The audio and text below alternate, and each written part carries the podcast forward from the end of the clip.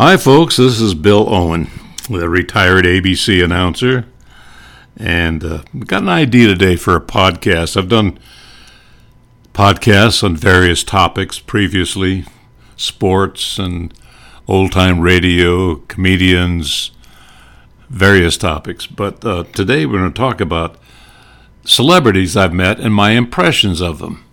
I'm sure everybody's met some celebrities along the way.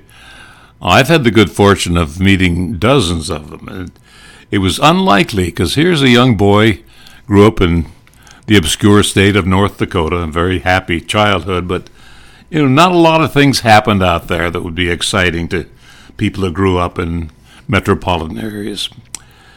Uh, for example, uh, the two towns I grew up in, Grand Forks and Bismarck, they were they're pretty good sized cities today, but back then they were small towns. Grand Forks was around 20,000, Bismarck was about 14,000. So there was no reason for a lot of celebrities to come up there. I guess some came up for pheasant hunting and things like that, but they'd slip in and out of town without doing any publicity or interviews. The only two people I remember all the years I lived in Bismarck of note were Jack Dempsey, he, the great boxer. He came up to uh, referee a wrestling match, and that was exciting. I had to go down and get his autograph. And Ted Weems, uh, a lot of you people have never heard of Ted Weems, but he was one of the prominent band leaders, probably one of the top 20 or so back in the golden age of big bands. And uh, Perry Como was his vocalist for some time. Ted Weems' most uh, famous hit was Heartaches, da dum, da dum, Heartaches, with Elmo Tanner, the, uh, the whistler. So, uh, other than Ted Weems and Jack Dempsey, uh, celebrities uh, were a no show in Bismarck and Grand Forks. But as things developed over the decades, I became an announcer at ABC in New York and had occasion to meet literally dozens of celebrities, sometimes for interviews or for other reasons. Uh, one that comes to mind, for example, is Margaret Whiting. She was such a great singer, daughter of Richard Whiting, a famous composer. And uh, I was working at a radio station in the New York area and met her, and uh, we performed together at dances and so on. I used to buy her records when I was a teenager so it was, it was quite a thrill to be a, a colleague of, uh, so to speak, of Margaret Whiting.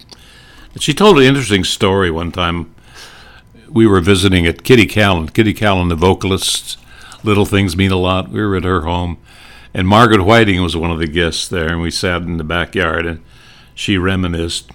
And she told how she grew up being the daughter of Richard Whiting, that she thought every kid in America had famous people coming over to their house because every Saturday, practically, she said there'd be somebody famous coming over for various reasons. And uh, one Saturday, Mickey Rooney and Judy Garland, of all people, were there. They had made many previous appearances, and they were like playmates in a sense. They were also very young.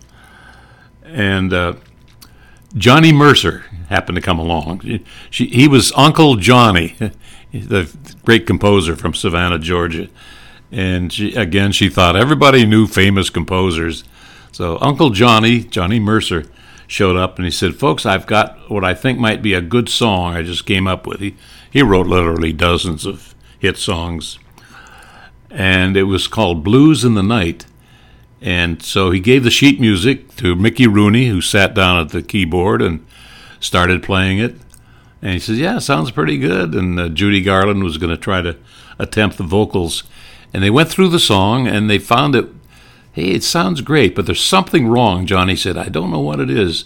And somebody in the group suggested that they move one of the uh, paragraphs of the lyrics up to the beginning.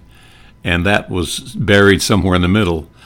My mama done told me when I was in knee pants, and they said, That's it. That's a good starting point. Don't have it in the middle. So that famous song starts out, My mama done told me when I was in knee pants. Or if a girl vocalist was singing it, My, my mama done told me when I was in pigtails. So there's the story behind Blues in the Night and the story behind my knowing Margaret Whiting. Another Margaret comes to mind. I'm just going through uh, off the top of my head people I remember meeting for various reasons. Margaret Truman. I had just completed a, a book with Frank Buxton, the big broadcast, and we were doing a book tour. And I was in New York City, and she was at WOR Radio, and we arranged to have an interview and uh, arrived at the studios. And here comes Margaret Truman in, and I was there long before she was, and we started to wonder if she's going to be late for her own show. But she came in and almost out of breath. And she seemed like the most ordinary, wonderful American woman, not a celebrity of any sorts, nothing snobbish about her at all. And it was like, oh dear, I've just been shopping and I'm running a little bit late, so I'm sorry. you felt like you'd known her all your life. Just she could have been the next door neighbor, but here she was the world famous Margaret Truman. I remember the the critic for uh, of the Washington papers, I think it was David Hume, that criticized her operatic career, and uh, Truman was then pre- uh, Harry Truman, who was then president, said, "I'm going to punch him in the nose." People said that's not very dignified for a president to say, but a lot of old timers will remember that. Margaret Truman. Oh, Robert Merrill, Robert Merrill, the great uh, Metropolitan Opera singer. I was at Tarrytown, New York, at a soccer game. My son was going to school there, private school, and I wanted to watch his soccer game. There were only, oh, three or four people, parents along the sidelines. It was the middle of the day, and most people were at work. And I started talking with this gentleman, and uh, various things, and he was talking about his golf game, and and I'd been talking to him for maybe five or ten minutes when something told me, wait a minute, wait a minute, that voice is familiar. And I said, Are you Robert Merrill? yes, I am. But then he went back to his golf game. So, a very, very modest gentleman. And for years and years, of course, he sang at the start of every Yankee baseball game, national anthem. Robert Merrill. Oh, what other memories come? Oh, Euell Gibbons. Remember, f- for a brief time, he was very famous in America. He appeared on Johnny Carson a few times.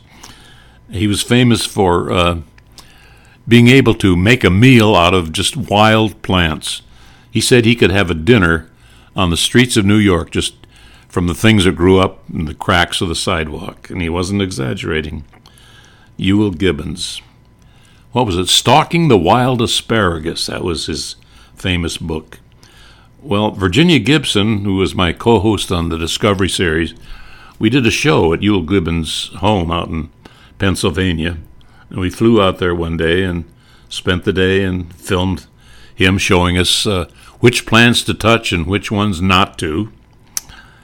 And I remember him saying, uh, Now, Ginny, you and Bill have probably had a a poisonous plant in the last few hours that you've eaten. A tomato plant, which which can be dangerous. It, it has some things in it, but of course, the way it's cultivated, it, it's not of no danger whatsoever to us. But it has the potential. He told us all about that. Can't recall all the details. What I do remember is uh, we were walking through the house there one time, and his wife was sitting there doing something. Lovely lady and uh, I made a comment to her, introduced myself, and so on. And I looked up, and by the wall switch there was a, a little handwritten note. It looked like a list of chores. So I said, Euell, what is that?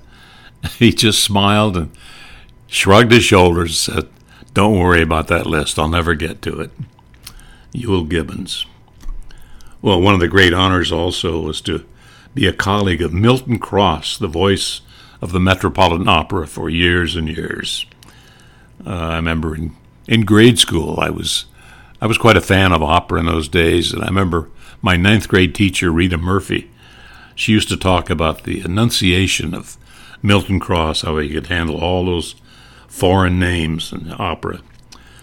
Uh, she would have been so pleased to know that someday I would actually be his colleague one of the first times I went in a studio to take his place after he'd done his shift in the booth, just giving station breaks and so on in New York. And uh, I said, I'm here, Mr. Cross. He said, Bill, you, you can call me Milton. And you know what I said? yes, sir, Mr. Cross. it just wouldn't come out. He, he was elevated as far as I was concerned on a pedestal. Milton Cross, what an honor. What a great, great gentleman. Another Milton, Milton Caniff. I got to meet him in a very unusual way. We were in the midst of writing the big broadcast, and I wanted some information on the radio program that I used to listen to called Terry and the Pirates. And uh, I found that he was living not far from me in Rockland County, New York at that time. So I boldly went up and knocked on his door. Doesn't seem like the right thing to do, does it? Knocked on his door. He came to the door, and he was in the middle of doing his uh, Steve Canyon comic strip, which he took over after, after uh, well, he left the Chicago Tribune's Terry and the Pirates because they did not did not want to cut him in on on the action. They made so much money on the side with the with the characters, the licensing and so on, and uh, they just kept him on salary. So he left Terry and the Pirates and uh, went to Steve Canyon, which became just as big or bigger. And he told me how he would go to conventions as he was a young fellow. And at the convention would be people like Chester Gould, who created Dick Tracy, and Harold Gray, who created Little Orphan Annie. And he said it was it was amazing, Bill. He said that they accepted me, this young guy, as one of their own. I guess it was it was akin to the way I felt among the announcers at ABC. I was so thrilled to be working with people I listened to as a child, and it's similar with uh, with the great Milton Caniff, and he was a revered cartoonist. What a wonderful, wonderful man! And in the uh, in his room in his studio where he was working, he had uh, life-size figures of some of his characters from Terry and the Pirates, like Patrick Ryan and Connie and Big Stoop. If you read the strip, you know who I'm talking about, the Dragon Lady. So, uh, but at that time he was working with Steve Canyon, and he had reached the point where he no longer did the lettering himself for the strips. He drew, uh, he wrote the wrote the story, and then when it came to, uh, for example, he wanted to have a uh, a city bus in the street. he would just draw a little rectangle and write bus, and he would have another cartoonist come in and do the actual drawing. But he had uh, he'd served his time and one of the most successful of all the comic strip cartoonists. Terry and the Pirates became a, a popular uh, comic book series.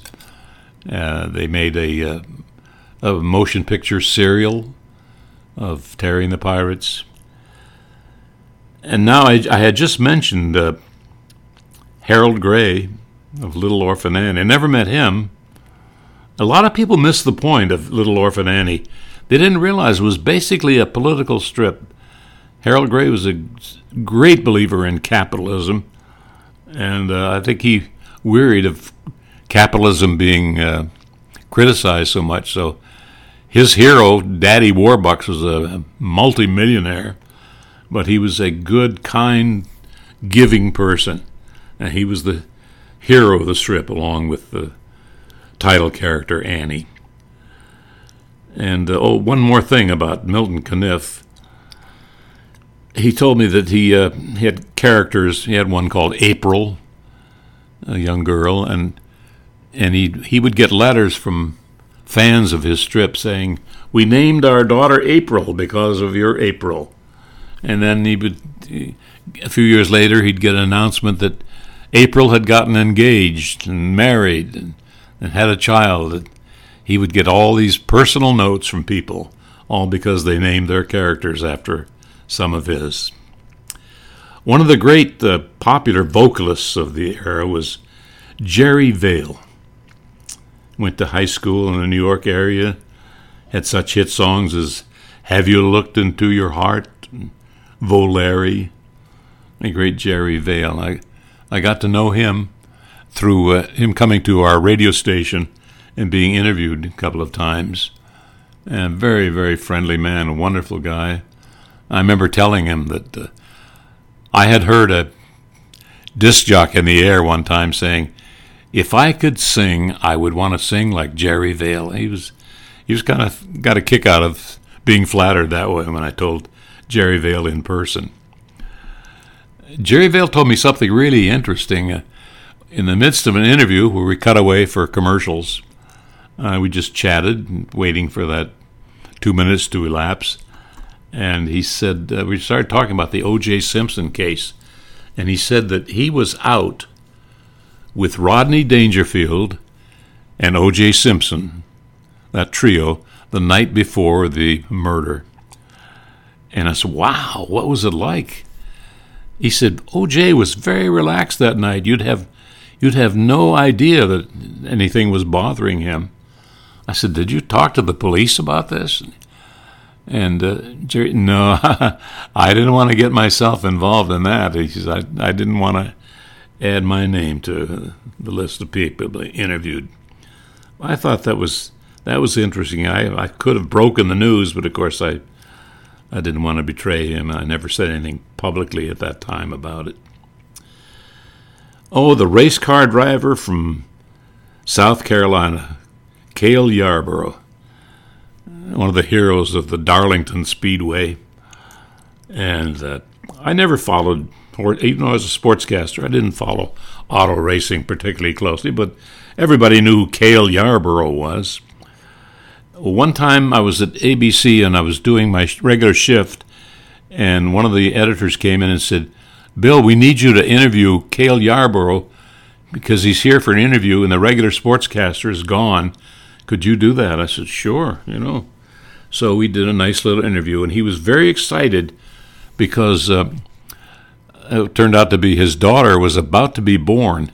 So he was he was on tenterhooks, just sitting there waiting for, for the report from South Carolina. Well, now a few years passed, and it turned out that that girl was uh, married the son of my wife's best childhood friend. What are the chances of that happening?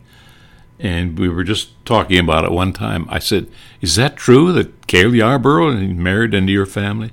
Yeah, yeah. So I told him the story of how I had met Cale Yarborough and, and that very girl was being born that night.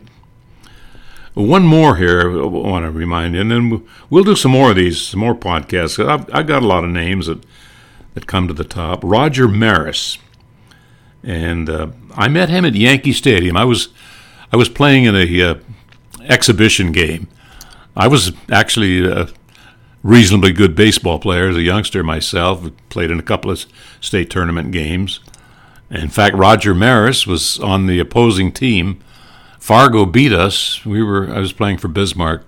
Fargo beat us two years in a row for the state championship. They were kind of our nemesis, and. Uh, anyway, Roger Maris is up and coming. He, I don't think he was even a starter when I first played against him. He was just on the team, but of course he zoomed to the top and became a major league star and broke first to break Babe Ruth's record. We all know that 61 home runs, 61 in 61. That's how I remember how many he hit and what year it was. Somebody said uh, if you ever meet Roger Mayer, he's kind of uh, snobbish and he's kind of hard to get along with. Well, he was getting dressed for the regular game as I was in the dressing room after the exhibition game. And uh, he was a charming gentleman in every possible way. And he was a fellow North Dakotan. Not many people got famous that came out of North Dakota. I didn't know that he lived in my first hometown of Grand Forks.